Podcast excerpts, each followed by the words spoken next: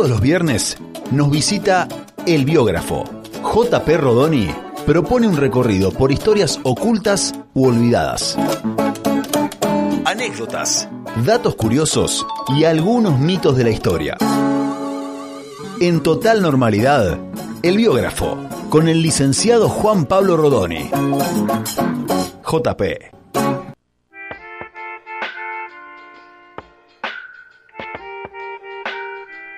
Él es JP Rodoni, esto es el biógrafo. Hola JP, ¿cómo estás? Bienvenido. ¿Qué tal? ¿Cómo están? Pero muy bien, muy bien. Eh, bueno, hace un, un par de viernes que, que no te teníamos con nosotros. Por suerte pudimos recuperar esta sana costumbre que tenemos de escuchar lindas historias para cerrar la semana. Eh, así es, y, y en estas dos semanas estaba pensando de qué hablar, porque ya creo que voy por la 48, 50, por ¿En ahí. serio? Puede ser, puede ser, porque lo vi en Spotify, que hay como Claro. 48. Entonces, no sé si es que ya no sé bien de qué hablar. 50 temas, claro, o es un montón. Lo que traigo hoy es producto de que me voy poniendo más creativo y no sé. Me encanta, el tema de hoy me encanta.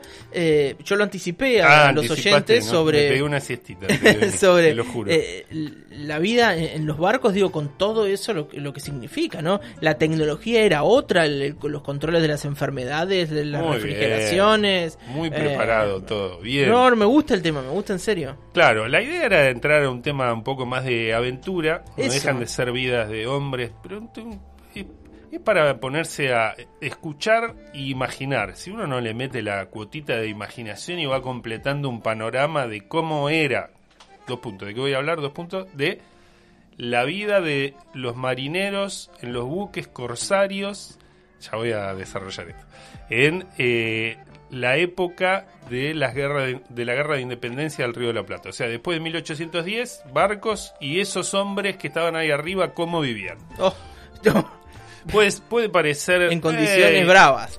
Puede parecer que cuál es la gracia de eso. Puede verse como una aventura nada más, pero también puede ser otra forma de ver la historia. Si yo te dijera, por ejemplo, que dentro de 100 años van a estudiar nuestra época o van a hablar de nuestra época y no se no lo podés limitar solo a eh, gobernaba Alberto Fernández, ¿no? O sea, Sí. eso sería reducirlo a una cuestión política. Claro. Si vos dejás de lado que el domingo una horda de salvajes va a ir a romper el teatro municipal y te perdés como No, una- un dato muy rico. la idiosincrasia, Sí, no sé qué. o estaban escuchando la radio o comían helado de Hegel. Sí. Te vas perdiendo el gustito de eso. Claro que sí. Y ahí apunta esto que por ahí son... Esto es lo que voy a hablar hoy, es de un trabajo de un historiador que apunta a lo social, que es la vida de los hombres y de los menos estudiados, porque si hablas de eh, los barcos durante la Guerra de Independencia, bueno, te va a sonar el nombre de Guillermo Brown, de Bouchard, pero no de cada uno de esos marineros anónimos totales. Entonces, yo lo que voy a comentar es esto de marineros en los barcos durante la Guerra de Independencia y es a partir de un texto, pues si no lo digo ahora después me olvido, que se llama Vida cotidiana de la marinería corsaria de las Provincias Unidas del Río de la Plata, de un autor que se llama Agustín Desiderato. Y la cosa viene así, porque los gobiernos revolucionarios después de 1810, después de la Revolución de Mayo, en- eh, encaran, simplificando todo, eh, la lucha por la independencia de la corona española también va a estar enganchado y va a haber buques corsarios y marineros en esos buques en la guerra con el Brasil. Lo que es Argentina después, lo que era antes, está en guerra con el Brasil desde 1825 a 1828, ahí, te- ahí se utilizan buques. Y decía, esta lucha por la independencia no se hace solo por, eh, por tierra, con soldados caminando, que ahí estaría San Martín, Belgrano, todos, todos esos, sino que también se hace en barcos. El mar va a ser un lugar de, Claro, de, de enfrentamientos, de batalla. sí. Y esto, acá estaban lo que se conocen como buques corsarios. Que los corsarios eran, un corsario era un tipo, un aventurero que encontraba una posibilidad de una ganancia o una posibilidad de tener una aventura total, que armaba un barco y el gobierno de turno le daba una patente, un permiso para perseguir a otros barcos usando, por ejemplo, bandera argentina, yo era un corsario, preparaba un buque, le ponía una bandera argentina, el, el, el gobierno revolucionario me Te daba, habilitaba, ¿no? me daba el ok para pelear a nombre de ellos y salía a buscar buques con bandera española y yo como este capitán o armador de ese buque me quedaba con una parte de la ganancia de lo que obtenía. Era como estar tercerizado, digamos, porque Sí, no era el sí, gobierno sí. el que se ocupaba de armar eso, ni de pagarle a los hombres, ni de, y ya vamos entrando en quiénes estaban arriba de esos barcos. Eh, yo como armador del buque salía a buscar hombres y yo les pagaba, ¿sí?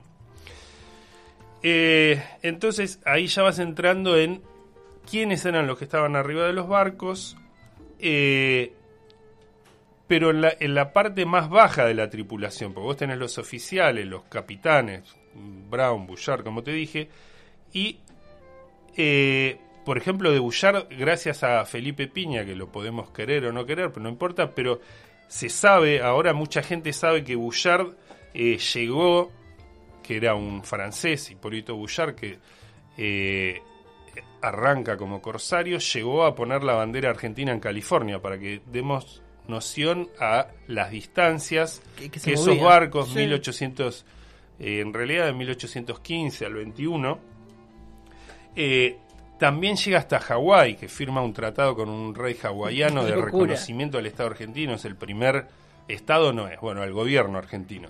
Es el primer reconocimiento de un Estado extranjero y es Hawái porque Bullard llegó en barco hasta allá. Eh, bueno, yendo a, a, a los marineros y a ese estrato más bajo de, de los barcos, ah, vos tenías eh, marineros de experiencia, pero en el contexto de la guerra de independencia había muchos que se subían por un pago, también por aventura, como el corsario, Claro. pero el tema era que muchos eran hombres de campo, los que en este contexto nuevo, porque no era necesario No eran hombres del, del mar, digamos. hasta entonces no había sido necesario ni tener barco, porque los ponían los españoles. Cuando fue necesario tener propios, ahí se crea una oportunidad y muchos tipos eran hombres de campo o hombres de común de una de una de, un- de la ciudad de Buenos Aires.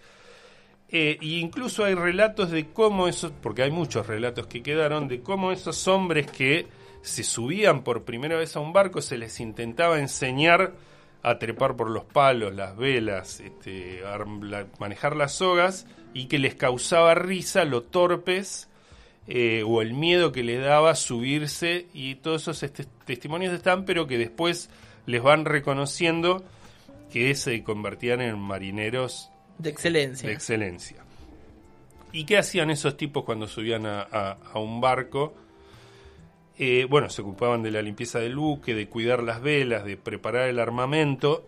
Y también, bueno, acá en el armamento tenían que hacer prácticas con armas y proyectiles. Y a lo que voy es que era un laburo peligroso, porque el material empleado, las armas de tecnología un poco sí, sí. de precariedad, Es un poco precaria. eh, hay un montón de relatos también de hombres que subidos a esos barcos pierden el brazo, les explota este, algún cartucho y se prenden fuego. Y tenían que estar preparados para enfrentamientos muy duros y sangrientos. Voy a leer un, testimonio que deja Guillermo Brown cuando estaban en el Pacífico con un barco y que cuenta, para ponerle quizás un poquito de clima, cómo era el ambiente de batalla en esos barcos. Me imagino que debe ser durísimo. Dice, las pocas tropas disponibles sostenían un fuego tan nutrido que pronto llenó la cubierta del bergantín de muertos y heridos. La bandera hasta entonces triunfante fue arriada para salvar a los pocos que sobrevivían, pero era tal la furia salvaje del enemigo en el momento de la victoria que no prestó ninguna atención a este acto, sino que continuó matando sin piedad. Observando pues que los españoles seguían el fuego contra los rendidos, los desgraciados que yacían heridos y desamparados sobre cubierta fueron degollados por aquellos furiosos que los apuñalaban o dividían sus gargantas. Oh, Bueno, bastante gráfico. esto es aventura pura, pero también son esos tipos que pusieron el cuerpo, El cuerpo, se diría claro. hoy, para que un proceso político funcione y para que hoy, digamos, bueno, fue la independencia, nos separamos de España. eh, Estos tipos fueron los que degollados. Dejaron la, la sangre Exacto. en la cubierta. Otro aspecto de estos marineros que se subían a esos barcos, que, que destaca este autor de Siderato, es la relación que había entre esos hombres que por ahí venían de, desde distintos ámbitos, los marineros de experiencia, los nuevos hombres que se subían por la revolución y la independencia, y que hay un detalle particular, ir arriba de un barco por meses hacía que vivieran en su zona de trabajo, vivían, convivían entre ellos y estaban todo el tiempo juntos. Claro. Todo el tiempo juntos, con falta de higiene, hacinados, durmiendo en, en una especie de hamacas o algún catre. Pero había una sociabilidad. No estaban con el celu tirados cada uno en su... Estaban eh, instagrameando el viaje. Entonces ahí era donde se intercambiaban conocimientos para aprender a manejarse en eso, Claro. en ese nuevo ámbito. Y estaba el tema de los viejos marineros, que esto también está relatado, de los viejos marineros que le contaban a los nuevos lo que iba a ocurrir cuando salieran al mar. Por ejemplo, cuando atravesaran el Ecuador, que era un lugar de mucha imaginación por el clima especial que había de lo que podía ocurrir. Entonces, si iba a aparecer sobre las aguas eh, Neptuno, sentado en una gran concha, con su corona, con su tridente, bueno, no te rías, José. no, es está bien. es- Viejo mañero Neptuno. ¿no? Claro. Y que eran es cómo había que manejarse si aparecía Neptuno para pedirle permiso para Claro. atravesar ese, esa zona.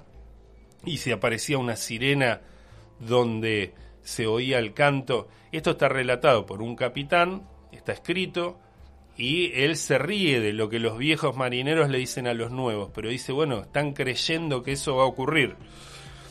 Y también había tiempos de, de ocio y de juegos, ¿no? Y lo común eran los, los juegos de fuerza y lucha. A la vez era un entrenamiento para lo que iba a venir y ahí solían usar, por ejemplo, manoplas que las rellenaban por estopa y en una especie de boxeo se divertían en esos juegos de, de trompadas. Y otra cosa es la típica imagen que tenemos, bueno, estaba ocurriendo en esos hombres, es la de tatuarse Claro. o colocarse aros. El popular tatuaje, sí, el, el El marinero. tatuaje de marinero. El Estamos hablando de 1815, 1820, Sí. 1825. Y también hay testimonios que lo leo porque me parece interesante. Que dice: Empezaron nuestros marinos a presentársenos con la oreja abierta. Está hablando de estos que habían subido por primera vez y al tiempo ya estaban, ¿no? Aparecían con la oreja abierta. Lo que, hecho con agujas gruesas e hilo, empezó a producir inflamaciones. No dejaba de causar risa la vista de un marinero de pecho y brazos marcados a punto de aguja, en que se veía a Neptuno, un buque envelado, la efigie de Cristo en la cruz, al lado del nombre de una querida, iniciales y fechas por todo el cuerpo, llevando un arito en el lado izquierdo. Esos tipos nuevos ¿Sí? ¿no? Entonces, eh, que estaba Neptuno, el nombre de la mujer que querían, un Cristo, todo eso eran esos tipos para que visualmente los tengamos. Y otro aspecto ultra común de cómo vivían esos tipos era lo que vos habías dicho de las enfermedades e infecciones. Claro.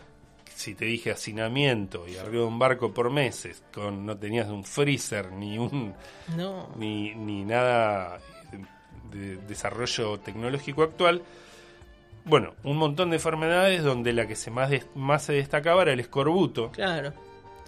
que- Lo, lo estudié en la escuela, el escorbuto, la falta de vitamina C. ¡Apa! Mirá cómo viene Linares. ¿Viste? Eh, lo iba a decir yo, que no lo sabía, ni lo estudié en la escuela, pero ya me lo dijiste, que claro, era algo que llevaban y después de un tiempo se les terminaba, ¿no? Vegetales, frutas, Claro. más o menos la idea estaba de que necesitaban comer eso. ¿Y qué producía el escorbuto? Lo cito, apatía, iban describiendo, ¿no? Apatía, debilidad, hematomas, hemorragias en la piel, encías sangrantes, piernas hinchadas. Y esto podía causar la muerte, además de todo esto. Claro. Por falta de, de esa alimentación. Eh, Hipólito Bullar, por ejemplo, en 1817 deja escrito que de 180 hombres que habían salido con él, 84 estaban enfermos tirados en esas hamacas y catres sin poder este, servir para nada más que estar tirados arriba de un barco. ¿Te imaginas esa imagen? Y sí, pero pará, esto es peor. Hay un, hay un, el que cumplía el rol de médico, que no era médico, que era, un, que era un cirujano, eh, el cirujano Bernardo, Bernardo, Fraile, que era barbero, ¿viste? Como era barbero, manejaba la tijera y... llegan a una isla y lo que decide hacer para este, ver si podía curar a los enfermos de escorbuto es enterrarlos en la playa Perfecto. con la cabeza afuera. Claro. que, bueno, no le funcionó, pero él los enterró. No le funcionó. No Mirá, le funcionó. ¿Qué, qué Eh, iba a decirlo? Y dijo, algunos se murieron. Que Sí, vaya a saber si se ¿Por murieron qué? por el escorbuto o por haberlos enterrado ahí. Claro. Eh, y esto que te decía, no eran médicos, cumplían rol de médicos, porque poca gente estudiaba para médicos, los pocos médicos que había no los subían a un un barco, a claro. que le pase lo que le pase, sino que estaban en, en tierra y ocupándose de por ahí de buscar gente que pudiese subir a un barco y que Dios lo ayude. Y entonces iban los cirujanos, eh, o asistentes de cirujanos, ya es peor, que tenían muy poca formación y que casi que solo lo que sabían hacer era amputar Claro. y frena- frenar sangrados de lo que ocurriera.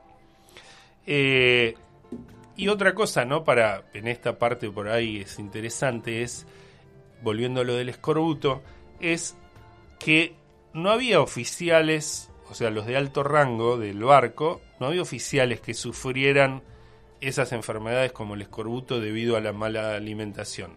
Ahí te están mostrando que, bueno, es el estrato social más bajo del barco, era el que le tocaba pagar Y sí, claro. ¿Por qué? ¿No? Porque, por ejemplo, que, que tomaban agua que se estancaba en los barriles de madera y después de un tiempo esa agua ya era cualquier cosa y el oficial, el capitán del barco, tenía vino, entonces no se alteraba lo que podía tomar y eso no lo afectaba como a los otros.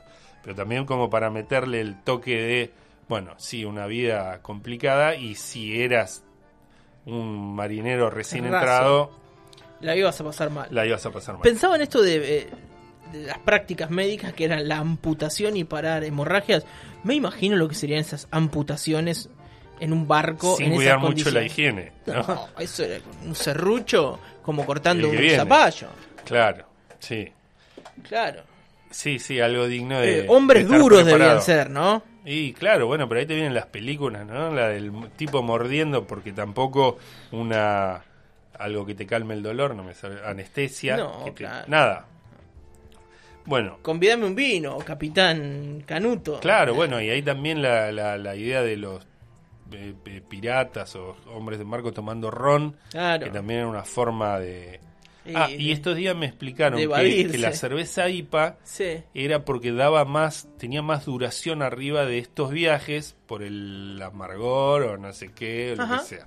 Habría que chequear eso. Bueno, quiero ir terminando con esto que es lo que comían esos tipos que también producía eh, que un tipo de enfermedad o una vida más complicada.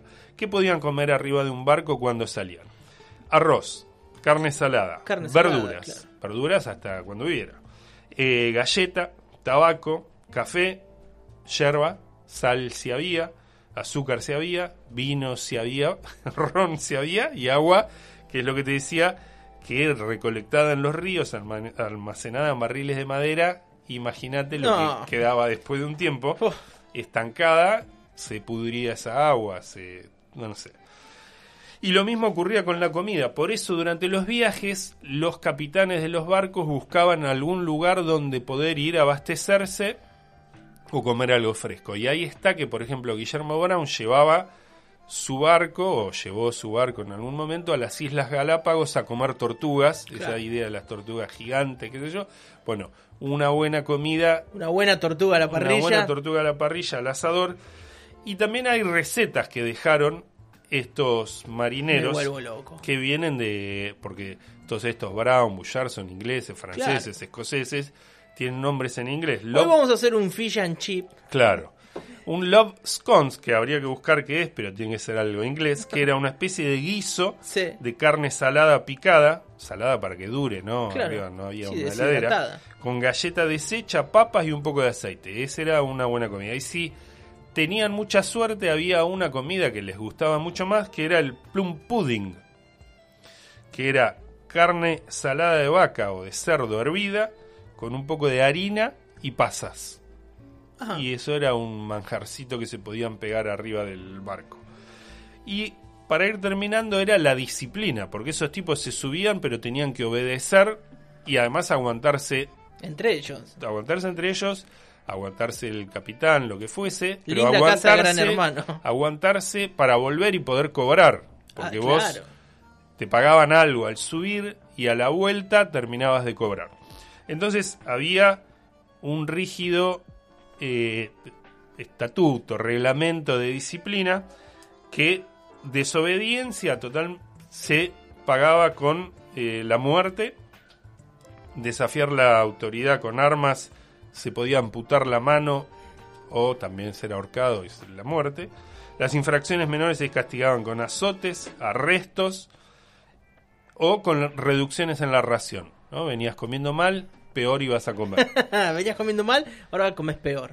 Eh, y acá también había de estas desigualdades que decimos, no todos los que iban en el barco, en estos barcos que hicieron que el proceso político de independencia, la revolución que todavía estamos festejando gracias a tipos como estos, estas desigualdades también pasaban donde si el que se rebelaba era un simple marinero, era mucho más duro con eso Claro.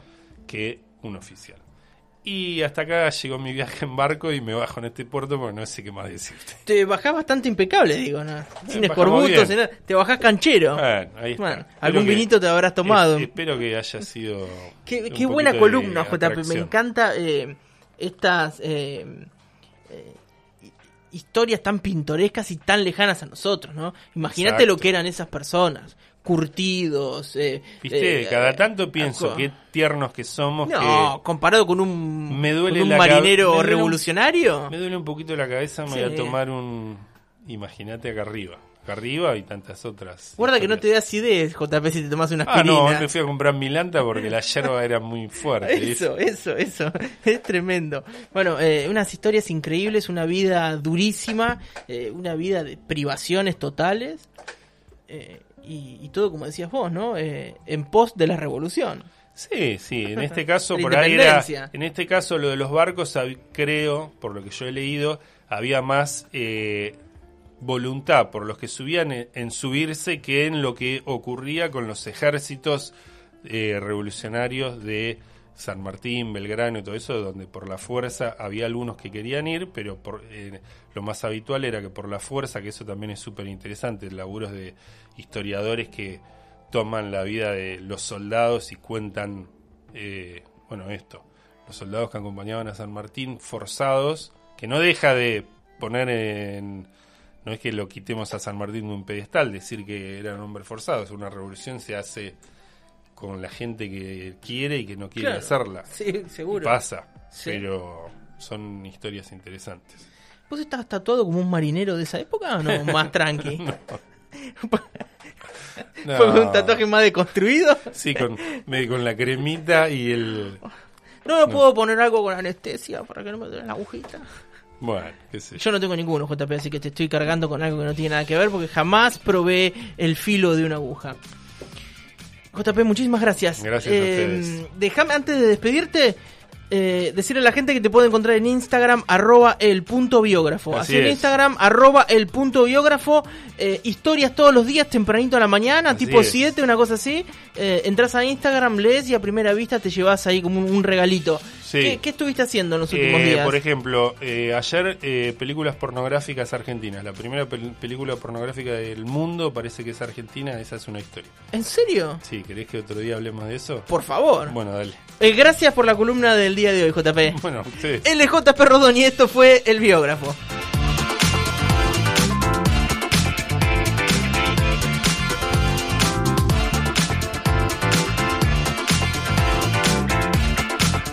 Total normalidad por Radio Urbana.